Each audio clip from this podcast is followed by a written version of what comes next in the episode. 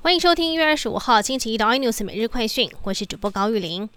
桃园医院群聚感染累计15例本土个案，几乎天天都有新增病例，今天终于稍微可以喘口气。指挥中心宣布，今天没有新增本土与境外的移入个案。陈时中也指出，因应昨日新增2例确诊案例，889案890来自绿区，已经针对桃园医院负责12A 等相关住房业务的医护人员，总共195人进行2次核酸检测，皆是阴性，但还是要再进一步的做血液检查。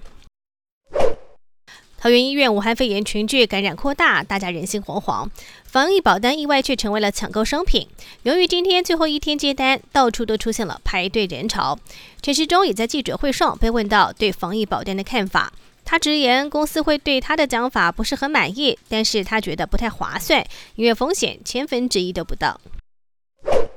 因应疫情，不少企业也扩大防疫，宏达电、鸿海都已经陆续启动防疫措施。居住桃园的员工即日起实施居家远端上班。宏达电新店厂区已经采取50%的员工居家上班分流措施，暂定实施至少将近29天。鸿海也证实已经通知员工不能够跨区域上班。而半导体涨价风持续的扩大，供应链也透露，晶圆代工厂联电、世界先进都要计划农历年后2度调高报价，涨幅最高可能会上看到 15%。 联电更已经通知12寸的客户，因为产能争得太满，必须延长交期近1个月。下游的封测厂日月光投控、晶圆店等等，也因为晶片产出之后对封测需求大增，产能同步吃紧，也有意调涨。